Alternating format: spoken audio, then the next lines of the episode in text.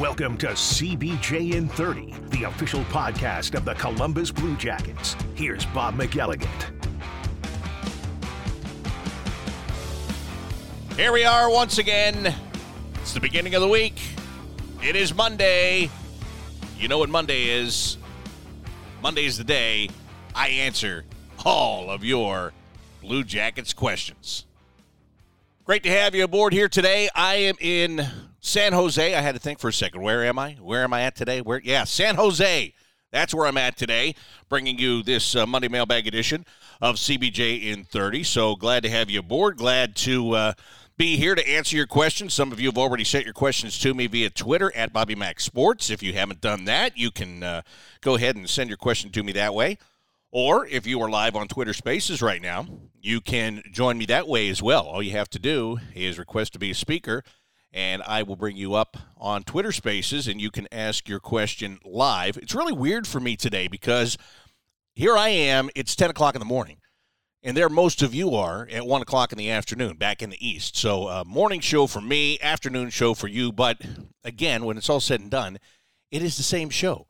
It is what we always do on Mondays when we get together. Now, it's a little bit different this week because in recent weeks there have been some, you know, some positive things to talk about with the Blue Jackets. Uh, you know, they've uh, won some games that, um, you know, they won some big games in the last few weeks. Let's be honest about it. They knocked off some big opponents. But since the trade deadline has come and gone, it's been a little bit different for the Blue Jackets. They are in struggle mode right now. And uh, here we are with just, what, 17, 18 games left during the regular season to get through it. And the Blue Jackets are, are just trying to find a way to muddle through it and get some points when they can. They want to put together uh, they want to put together some wins. There's no question about that, but they are just uh, having a hard time in doing that lately. So uh, it is the the nature of the business, I guess. Uh, when you are sitting where they are, which is uh, in last place in the National Hockey League, it is uh, you know to be expected to some extent, I guess. But uh, you know they've been playing so well. This week was a heartbreaker week. You had that loss in Pittsburgh where you're up four to nothing in the second period. You end up losing in overtime five to four. Uh, Crosby with a dagger through the heart again for the uh, Penguins against the Blue Jackets. Then you don't play until Saturday, and you take on the St. Louis Blues, and St. Louis comes out of there with a, a five to two win over the Blue Jackets. So it was, um, it just was not not so fun of a week, right? It was not fun this week. So here's to uh, seeing what this week holds. Game tomorrow night here in San Jose. Of course, the Sharks they're dropping like a rock in the standings. Uh, ever since the trade deadline, they have uh, they're they're the next challenger to the Blue Jackets in the Connor uh, Connor Bedard, the potential Connor Bedard sweepstakes. I should say you've got to win a lottery, but the Sharks are falling fast in the overall standings. Um, that game tomorrow night here in San Jose. Then it's on to Los Angeles to take on the Kings, a Kings team that is poised pretty well for the playoffs right now, trying to get to the top of their division and hold on to that. Then you've got uh, Anaheim, who has been a cellar dweller throughout the year, but they've been playing uh, better hockey lately. And then it's on to Vegas next week, early next week, and then to Washington, because that makes complete sense to go to California and Vegas and then put Washington at the end of the trip. So anyway, that's that's what we're looking at. That that's what we're going to do throughout the course of this week. So all right, time for me to get to your question, see what is on your mind. And let's see, Mollusk Man is up first. How are you? Hey, Bobby Mac, can you hear me? Yeah, I can hear you. Oh, excellent. Um, yeah, I uh, I had a question regarding um, I don't know, maybe you've heard things or just your personal opinions on the matter. Um, I am currently look. I currently have our uh, cap friendly page open on my computer. Oh. Are you still there? Do you still have it? Yes. Okay, sorry. go ahead. Can you Go ahead. Yeah, Sorry, yeah, I got you. got lost for a sec. But yeah, um, And again. There, not there. There, not there. Are you there? here. The only uh, RFA I really see um, that would experience any sort of uh, pay bump, and even then, I don't think it would be a super large one, is uh, Chinakhov. Um, I guess my sort of question is um, what sort of moves do you think, either through RFA trades or maybe an offer sheet or a trade or anything like that, or a UFA acquisition, do you foresee in this future? Are there players we should sort of be mindful of that would fit that description? And please don't tell me Kevin Hayes. Please don't tell me Kevin Hayes. I don't want him. Yeah, I know. I I'm, I wanted Kevin Hayes a couple of years ago. Hello. Yeah, are you there? Can you hear me? I, I don't know what's going on with the connection there, but I, I could hear you. You're talking about um, looking at people who get during the offseason and yeah, Kevin Hayes, I, I, agree with you on that. Kevin Hayes, to me, the problem is we talked about this a little bit last week. He still has a couple of years left, and he's making, I think it's seven point two million. So that's a, a pretty hefty price for a guy that is more on the downside of his career right now. Uh, I know he and Johnny Gaudreau are tight. I know that he and Rick Nash are tight. I, I get that, I, all of that, but um, I don't know. It's it, it's hard to tell at this point. You know what's going to be there when it comes to trades. You know, Elias Lindholm's name was uh, tossed about a little bit from the Calgary Flames, and I, I don't know. To me, that's the kind of guy that if uh, if he were available in some way, shape, or form, uh, I could see the Blue Jackets having interest there. Um, you know, the previous relationship with Johnny Gaudreau would be nice. Uh, and, and he's a good player. I mean, he was a good player when he was in Carolina. He's a good player in Calgary. But as far as the, it, I, to me, it's too early to project on all of that stuff because so many things are going to happen. The salary cap's only going up by a million dollars. There are teams that are going to be pinched out, and they're going to lose guys that they don't want to lose. So I, I t- it's just, you know, you can look at it and you can beat yourself to death on it right now as far as uh, what you might do and who might be there, but you're really not going to know what you're going to do and who's going to be there until we get a little bit further along in it. So um, I, I would say just it starts to sort itself out as you get into the actual the playoffs. Once you get the the uh, 14 or how many teams are there now? There are 32 teams. Once you get the 16 teams that aren't in the playoffs – moved out of the way, and then you start through the playoffs, and then it starts to whittle down and all of that. Then then then you get a much better sense on what's going on with all of that stuff. But um, you know, I, I don't know. It's a, for me, it's it's way too early right now to to start looking at that stuff. But Kevin Hayes, those rumors were there at the trade deadline, and uh, I don't know if yeah, I just on the surface, I'm not a big fan of that. The Kevin Hayes that got uh, sent to the Flyers years ago, that Kevin Hayes I was pretty interested in. This Kevin Hayes, same guy, older, uh, big money. I don't know if I'm so interested in that. Jordan, welcome to the Monday Mailbag. How are you? Good, Bob. And, uh, it's good to ever hear from everybody. Sorry I hadn't been on uh, Twitter Spaces for about a week. I've been kind of busy with works. So you know, you don't have to apologize. It's all good. I mean, we do have lives. We all have lives. I, I this is part of my life, but you do have lives that inter- interfere with what's going on. So no need to apologize. no, no, I got you. You know, I think, I think, I think everybody doesn't want to see Kevin Hayes come come to Columbus, and I, I, I don't blame him. You know, when I looked at some of the rumors, I mean, who do you see like from other teams? Like, who do you think the Jackets will look in prospect trades, like from different opposing teams, from your perspective? I don't know. I just said it's it's too early. I mean, they, they need. I can tell you what they need position wise. They need centerman. They hope to get that in the draft. Um, you know, if you if you get Connor Bedard, that's great. If you have to pick second, Adam Fantilli's there, and then you got the uh, the Carlsson kid third. So they want to make sure that they're picking one, two, or three because that's going to get them a centerman. Those are hard to get in trades unless you want to overpay for a Kevin Hayes, and, and I mean overpaying his salary for a couple of years. Um, but you, they need the centerman, and then they need at least the defenseman to take Vladislav Gavrikov's place uh, on the second pair, left side. And to be quite honest, they probably need two defensemen, and that's including David Jiricek uh, continuing to develop and being in the NHL next year because he's just right. it's it's going to take time. Uh, we all want to rush it. And he's had a great year in the American Hockey League, but next year is a totally different thing, and he has to make another adjustment. So it's going to take time. So uh, you know, ideally they need two defensemen, in my opinion, if they really want to strengthen it up and uh, and, and, make this thing what what they're looking for it to be. And you know, Jake Bean is coming back. Is he going to be the answer? I don't know.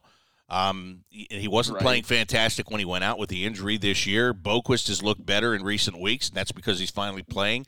Is he a long term answer? Is Nick Blankenburg a long term answer? As, as much as people were going to say, oh, "How could you dare?" Look, look, I'm sorry. Right. There, there's some great stuff there with him, but he's he's also shown to be injury prone, and he's a small guy in a big league, and and he's going to get knocked around a lot. I mean, is is that somebody that you're going to say right now? Definitely a, a top six guy for the next three four years. I don't know. So uh, they're they're going to be looking in that department. So it, it's not so much for me right now. It's it's about the positions they need as far as what players might become available to fill those positions. Again, as everything starts to play itself out, is when those answers come along. Right. And and you know, even even when I saw like when you look at Nedeljkovic from Parma, how do you see him like if you know he could be the next like backup too if if if something ever did happen because you know I mean Detroit's been putting Larkin on the trade deadline and all of a sudden he gets an extension. That Well, really, you know, you know, he was always getting he was always getting that extension.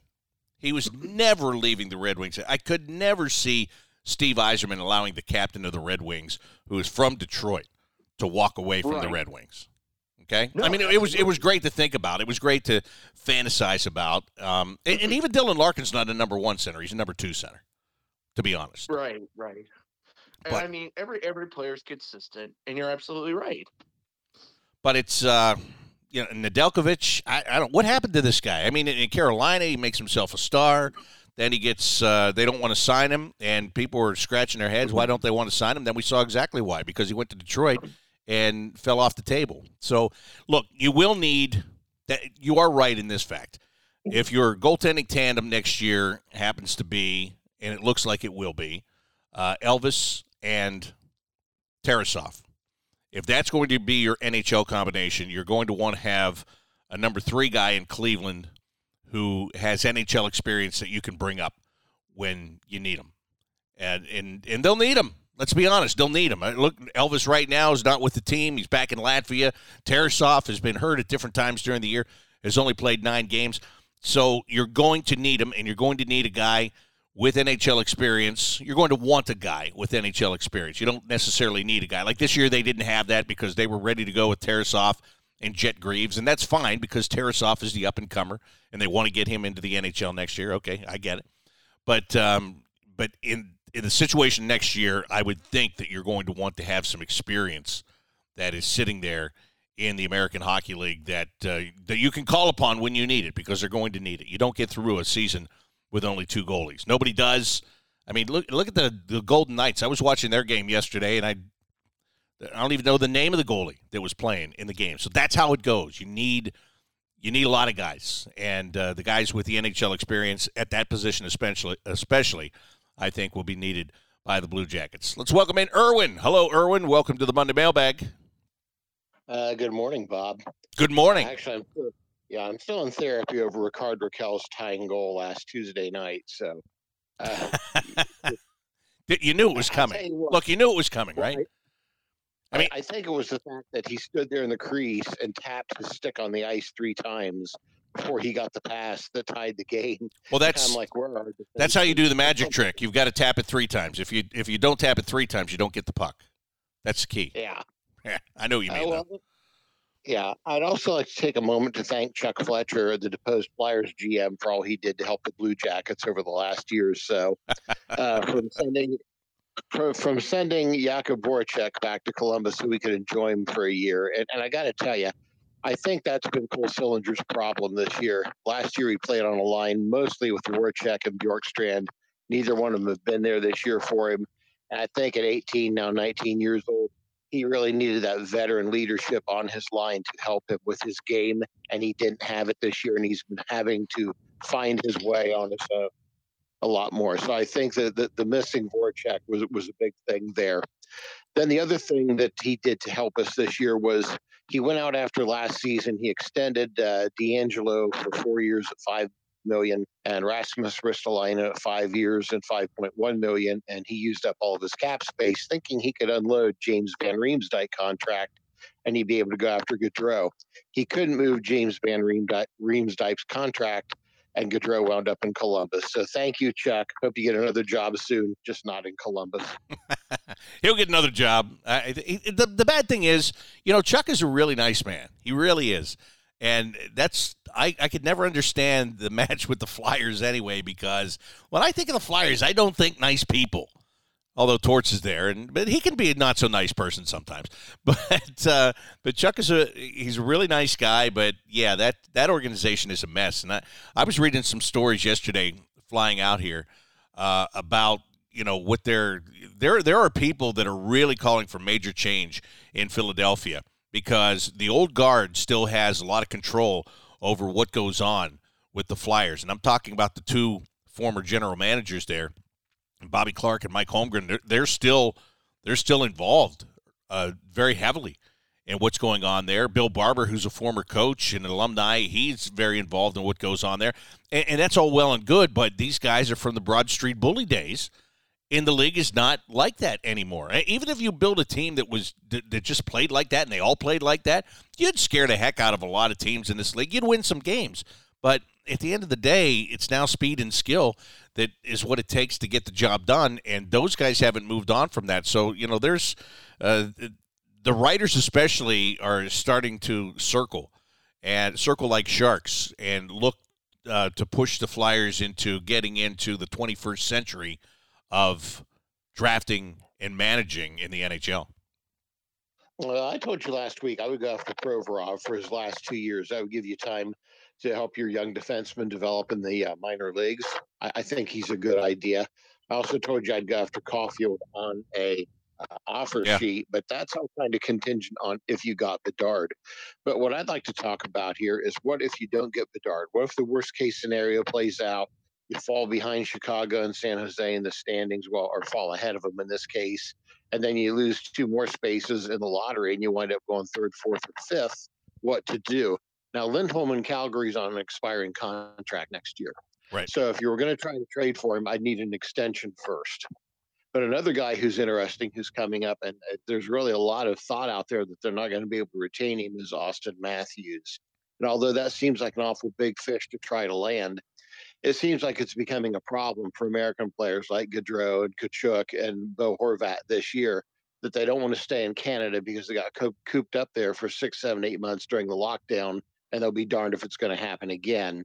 And there's a very good chance, I think, that the, the Leafs are going to be in a conundrum with Matthews because as of July 1st, he has a no movement clause that kicks in for the last year of that contract.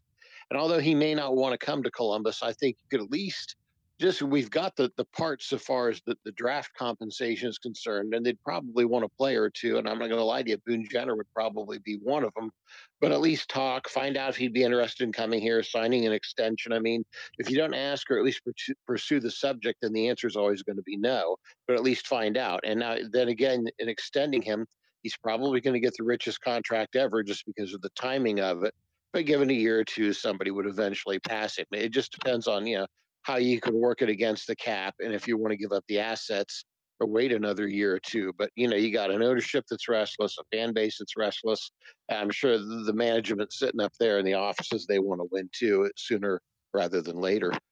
I, you know, Auston Matthews. I mean, this is this is a great. Uh great talk and, and, again great thoughts to have but you know the rumor has been and whether it's true or whether it's false i don't know but the, the rumor has been persistent that he may want to return home to Arizona uh, to play with the Coyotes. And that sounds ridiculous right now because they're playing in a college rink that seats 5,000 and all that. But if they get that new arena approved in May, and if they build a new building in Tempe, um, you know, having Auston Matthews would be a, a pretty nice uh, drawing tool for the Arizona Coyotes. So, I mean, it, yeah, you'd, you'd have to get a commitment because if that's even in his mind, then – you know, you don't you only want to get in on that.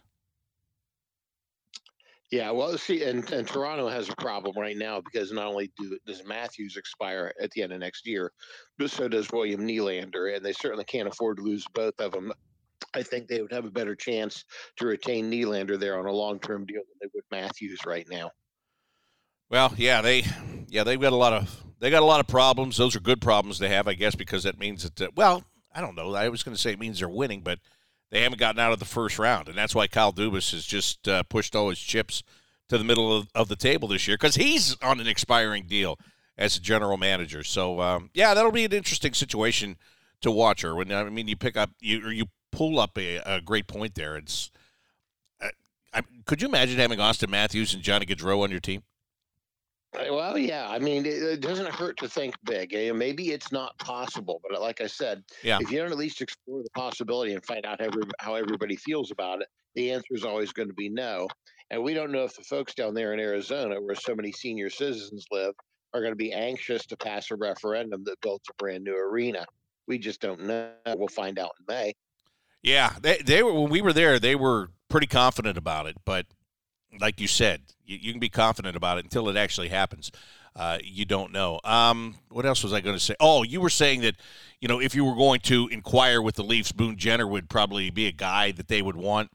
I'm I'm going to say this: if my choice was to get Auston Matthews and I had to move Boone Jenner, I wouldn't even have to think about that for a tenth of a second. And I love Boone Jenner, but I'm making that trade. Oh, I do too.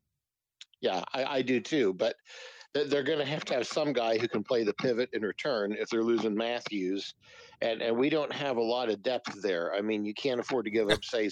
we don't have any any. There's no depth there right now. That's a problem yeah, that, I mean, that would be the best guy that we could give them back in return at this stage of the game. If they say Kent Johnson, I'm going to hesitate because I think Kent Johnson.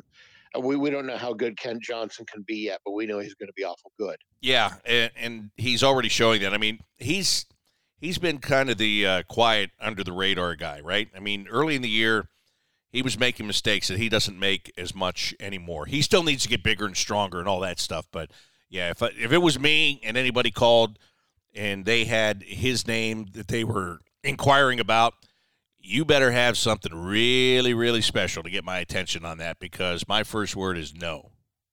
Yeah. One last thing I want to point out here is another reason why I feel a need to go get a center right now is because you've already burned up year one of the four years of Patrick Laine's contract. And if you sit back and wait and you get stuck drafting third, fourth, or fifth, and you got to draft a guy that you got to develop for two or three years, by that time you've burned up Laine's contract, and who knows if he wants to stay. Yeah, you know what? Patrick's playing really well right now. I know he's on a point streak and all that stuff, and uh, but as you were talking, I was thinking about this when you were talking about you know the potential to add a, a big name guy if that is at the expense of Patrick Laine, then so be it.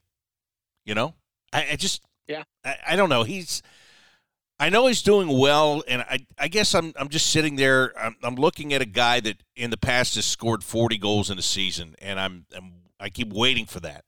And he's had what is he at now? 21, and he's been hurt a couple of times this year, and he's missed some games. I know, but um, he's a he's a strange kind of player because there's some nights that I actually will get done. I'll get on the bus and I'll be like, "What did Patrick Laine do tonight?" And then you go back and you look and you go, "Oh, he had two assists." so I, I, I don't know. I, I, I don't know what I'm waiting to see, what I'm hoping to see. Uh, he's uh, he's a strange player, but at some point, like it, at some point when it comes into to contracts, um, you know, he might be a guy. He might not be here beyond that four years. He might not be here for that four years. Who knows? Let's see how that plays yeah. out. Yep. All right. Hey, it's always good to talk to you, Bob. All right. Thank Have you, Erwin. I appreciate it. Yep. yep. You too. Have a great week. It's uh, very easy to get on the show. All you have to do, if you're on Twitter Spaces, is just uh, request to be a speaker. Uh, let's go to Twitter here at Bobby Mac Sports. Travis says, "Do you think we'll see any load management in terms of games or minutes for Boone? His back injury was a big concern before the season." Travis, no, I do not. First of all, there was load management when Boone was out for a month with that thumb injury that he had. So that took him off the board for weeks. So that cut it down. Sean Kuraly is out. Boone Jenner is your most consistent faceoff guy. You need him to win draws in the offensive zone, in the defensive zone, and you're not going to take him out of the lineup. You're just not. So there will be no load management. And again, when you're looking at less than 20 games left, who cares? Even if his back started hurting today and he couldn't play the rest of the season, let's be honest. You're in last place and you're okay with finishing in last place. So, no, there will be no load management on Boone Jenner. Andy says, last season at the end, Elvis played almost every game to see if he can handle the load. When he returns, do you think the coaching staff will do the same with him? Yeah, I think Elvis was already slated to play pretty much uh, every game that's not a back to back. You know, coming in, Michael Hutchinson was, first of all, Michael's glad, happy to be here, very happy to be here. He was in a situation where he was with Vegas he was in the American Hockey League. They had three goaltenders. He wasn't getting to play. And so this gives him an opportunity to be back in the NHL, number one. And number two, to get a little bit of work. And coming in, if I was him, I would have looked at the schedule and went, okay, well, here's a back to back. I'll play the second game of this one. Here's a back to back. I'll play the second game. I'm going to get four or five starts before the end of the season. And then what happened? Know, Elvis got pulled in Ottawa. Elvis left the game with illness in Pittsburgh, and then Elvis is now away from the team, and Michael's gotten in three straight games, one of those as a starter. So um, that's the way it's going to be the rest of the year. When Elvis comes back, he's going to play, but I would expect Hutchinson will play in the back-to-back situations. Troy says, in your in your estimation, how many years would it take for each of these prospects to become NHL ready? David Jiricek. All right, I'm just going to take them one at a time. Jiricek, to be NHL ready. Uh, I think he'll play here all of next year. I think it'll take him that full season. So I'll I will say that he one year for him. Okay, maybe a year and a half, but I'll say one year for David Jiricek. And again, it's because he's playing in the American League this year. It's already gotten a good taste of how to play in North America. Svozil, Stanislav Svozil. How long for him? The junior this year, It's going to come in next year, probably go to Cleveland. Uh, I'm going to say three years for Svozil. Mateychuk, three years. Ceulemans. Mm, uh, this is a this is a difficult one because he just came out of college. He's going to go to Cleveland and play the rest of the year. But I am going to say two years after this year. Jordan Dumais and Luca Del Bel both in junior, both having good seasons, both putting up, well, Dumais putting up great numbers. I'm not convinced those numbers are going to translate to the National Hockey League. Uh, not at not at the rate that he's scoring right now in the Quebec junior in the Quebec Major Junior League. No way, no way. Um, but him, and three years, three years minimum, minimum three years, in my opinion. So we're looking at a long time. That's why we're talking about what kind of guys can you get to fill in and become competitive again, get back to the playoffs while those guys develop all at the same time.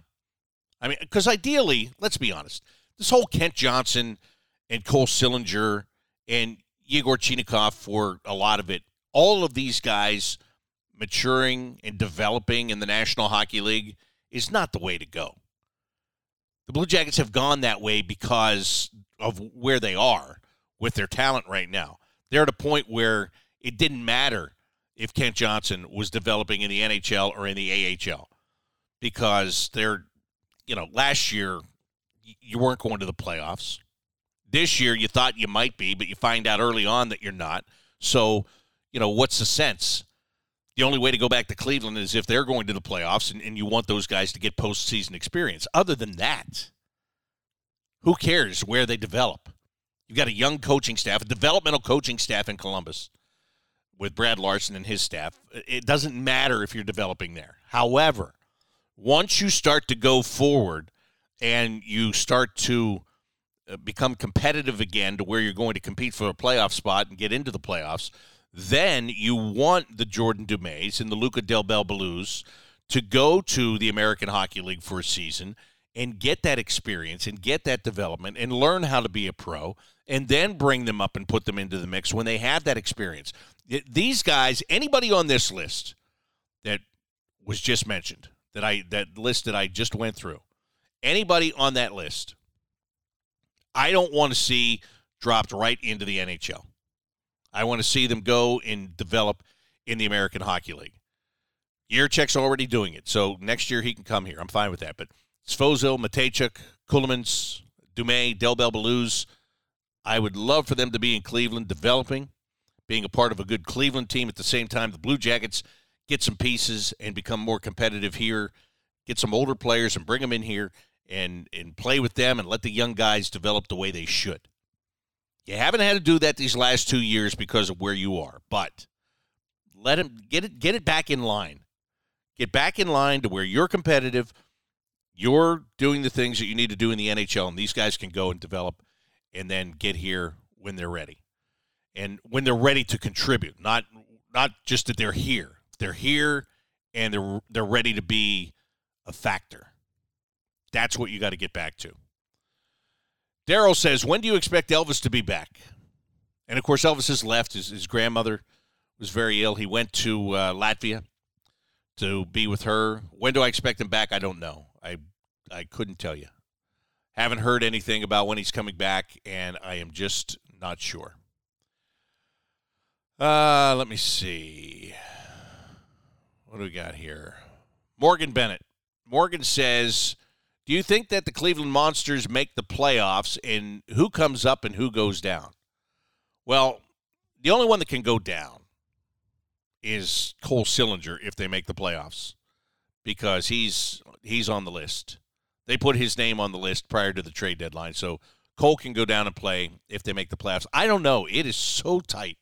It is doggone tight in that division that they are uh, that they're playing in right now, and I, I just I, I don't know. They're they're only two points out.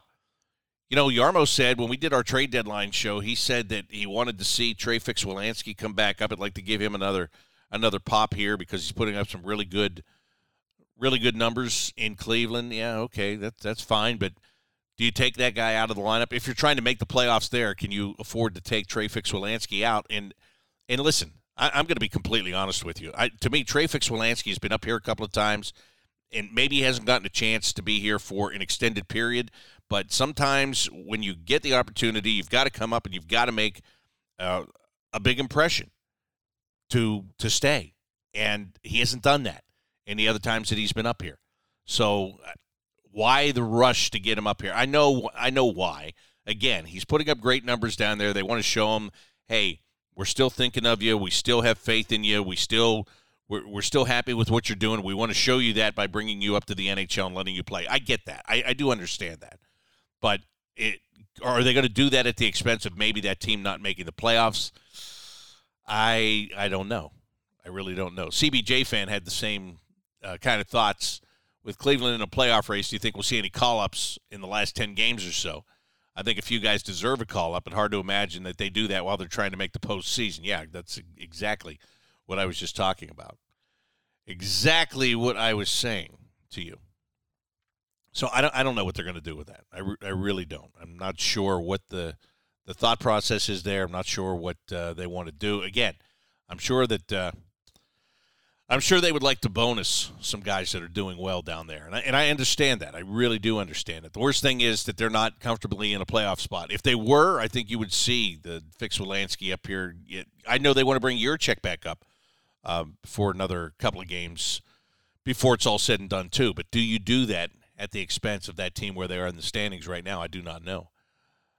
Uh, Andrew says, Did you see where Bedard said he would love to play for the Blue Jackets because the fans are diehard and he's also friends with Kent Johnson? I didn't see where he said that. I read Aaron Portzline's piece in The Athletic where he asked Bedard about uh, the potential of playing with his good friend Kent Johnson and he very diplomatically answered the question, saying that uh, it would be an honor to play in the NHL, no matter what team that he plays for. But yes, it would be fun to play with Kent Johnson, and yeah, I'm sure he would love to play with Kent. I'm sure he, it would be wonderful. I mean, you imagine like this kid is 18 years old and he's going to come in to the National Hockey League next year with every bit of attention on him from all over the world, quite frankly. Eh, there's going to be a lot of intense scrutiny and pressure right off the bat. And if you could walk into a team that is in a market where you're not going to get bothered every single day, and where people are going to be respectful of your time and um, and you get to do it with a really good friend who's already gone through it and can help you by uh, you know showing you around and, and letting you know how things work in the organization and all of that that would be tremendous. I would love that situation if i were connor bedard because there would be so many things that you worry about as a human that would just be off the table you wouldn't have to worry about nearly as many things so uh, so I'm sure he would love it. But again, I, I, I do respect the fact that he diplomatically answered the question because that's what you got to do, especially when you're a player of that caliber.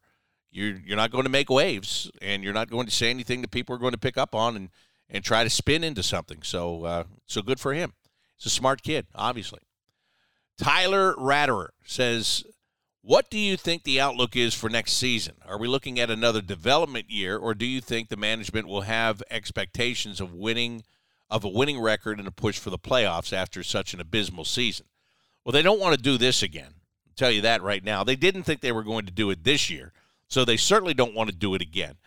Um, I, I think they'll be looking again. They're they're looking to add to the defense. They are hoping to get a centerman in the draft, and then see what happens after that but uh, they will be looking for a winning record and looking for a chance to go to the playoffs next year. That's where that's where they thought they were going to be this year. They thought they were going to have a chance to go to the playoffs. It didn't work out, and they're looking now to add a really skilled player at the top of the draft and to get back into a push for the playoffs next year.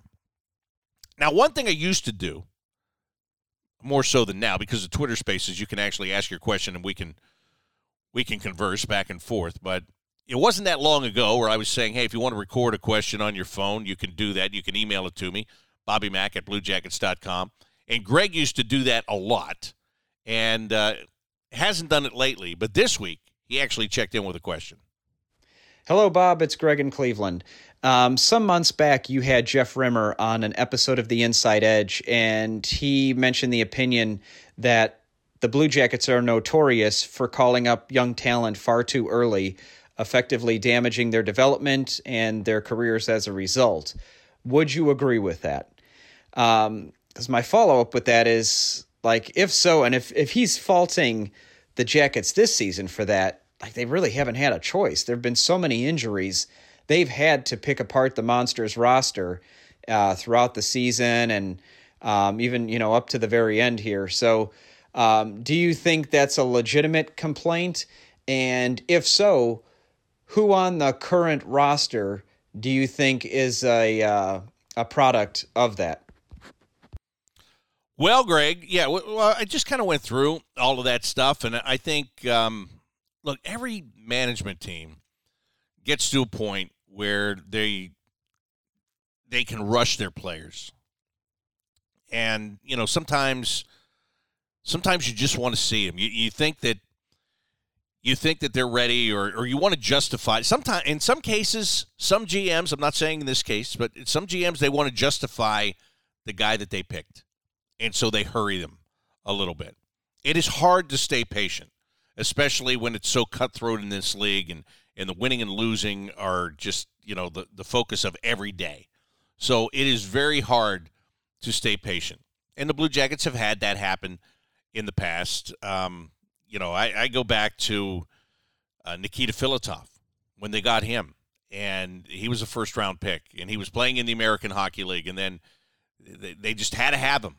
in Columbus. Had to have him. Had to have him in a playoff run where he wasn't even playing, just because they wanted him to experience all that goes into the National Hockey League playoffs. In the meantime, they took him off an American Hockey League team that was pushing for the playoffs and he was actually playing really well at that time. Took him so he could sit in the press box and experience things. Made no sense to me. Zero sense at the time. Uh, but that's what happens sometimes. Sometimes, sometimes you want to justify it. Sometimes, you know, there's the, the agent's bugging the heck out of you, and, and you just do it. There are a lot of reasons for it. But as I was saying earlier, on this team, you know, the Cole Sillinger being here last year, he earned that right. And there was no need for him to go to Cleveland and develop. Kent Johnson, no need to go to Cleveland and develop. uh, he's been developing in the National Hockey League. So I really don't think it's that way this year. Um, you know, Tim Berni, he would have never gotten to the National Hockey League if there wouldn't have been so many injuries on the blue line. I shouldn't say never gotten here, but he wouldn't have gotten a chance to play as an everyday guy and and get himself a spot in the top four. He, wouldn't have if there hadn't been so many injuries this year. So you know they were patient with a guy like that, but uh, but yeah, it's it, everybody does it. Everybody does it to an extent. So Greg, I wouldn't. Uh, Blue Jackets aren't in that in that spot right now. But as I was talking about a little bit earlier, those guys like the Dumays and the Del Bel Belluz and the Svozils, those guys stay patient. Build a team in the NHL so that you can stay patient with those guys and let them develop, and then bring them in when they're ready to contribute. That that's it. So that will be when you see that group, Greg. That's where you'll see what the patience is like right there. You know, and there are other times too, quite honestly, where a guy like dominates in the American Hockey League and he puts up all these points and and does these great things, and then you're like, okay, he's ready, and you bring him up, and then you find out oh, he's not ready. He's got to go back. And then he goes back and he sulks, and then he's not as good as he was the first time he was there, and and now we've got a mental problem as well as a, a physical problem, and until they get all through it. So there's so many variables, so so many variables. Uh, what else do I have here on Twitter? Oh, there's here's a great comment from Simmons fan. And uh, Blue Jackets suck. Well, yeah, thanks, thanks. Glad you took time out of your day to to write that. I mean, they're in last place, so I have no argument for you right now. But uh, I uh, what I wouldn't even take three seconds out of my day to sit and, and write that and send it to somebody. I don't I don't understand the mentality of it, but whatever floats your boat, as they say. Uh, Brian Edwards says, How is Jiricek looking in Cleveland? Is he progressing? Yes, he is. He's looking very good in Cleveland, and that's why we might see him again here before it's all said and done. And I'm going to leave you with this last question from Daryl. Daryl says, Thoughts on the high school state championship this weekend? Well, I worked the semifinal games and watched University School beat uh, Sylvania Northview to advance to the championship. Then I watched Olentangy Liberty play against St. Ignatius and advance to the championship. I will tell you this I only saw Liberty one other time during the course of the year, and that was in the championship game for the Blue Jackets Cup. And they played against Olentangy Berlin. And they played well. Uh, they they won the game easily. They won a lot of their games easily this year. They lost only one time throughout the entire season, and they lost to St. Ed's out of Cleveland. So they had Ignatius in that uh, semifinal game. Ignatius plays a AAA schedule. They don't. It, it, it's amazing to me how it works, but Ignatius is so much better than so many other teams that they play these this travel schedule, and everybody else is playing against each other. I mean, they have to play against the other teams eventually, and then when you get into the state tournament, you gotta you gotta play them to qualify and keep moving up the ladder. But Ignatius is a uh, they're a beast. They have been a beast for a long time, and I was disappointed that that's who Liberty got in the draw because I was thinking if there's a team that can beat them, this is probably the team. And watching that game, I cannot tell you how impressed I was because Ignatius got on top two to nothing early. Uh, Liberty mishandled a puck behind the net, turned it over right out in the slot, cost them a goal. They give up another one. They're down two to nothing. And in state uh, state final fours that I've done in the past, if St. Ignatius gets out to a two to nothing lead, that's pretty much a done deal. Game's over at that point. And Liberty, to their credit, they just came back. They got a power play goal to cut the lead in half. Then they tied the game, and then right after that, they took the lead. And then uh, Ignatius got a, a goal right off the face-off, shorthanded, tied it at three, and Liberty got back on top four to three, and then they just played a lot of responsible hockey. And I, I talked to their coach, Coach Alexander, after uh, the Blue Jackets Cup game, and he said he was he was uh, at the time after that game he was like, man, we've got a lead in the third period. It's a championship game. I've got defensemen just engaging and pinching down the wall and getting out of position. And, and he goes, We can't have that. We've got to be more responsible in that kind of a scenario, which they did it because they were just killing everybody all year. They could do whatever they want. But he knew he had the foresight to know that we're going to get into the state tournament and we're going to have a big game. And if we have the lead, we've got to protect it. And there was that time.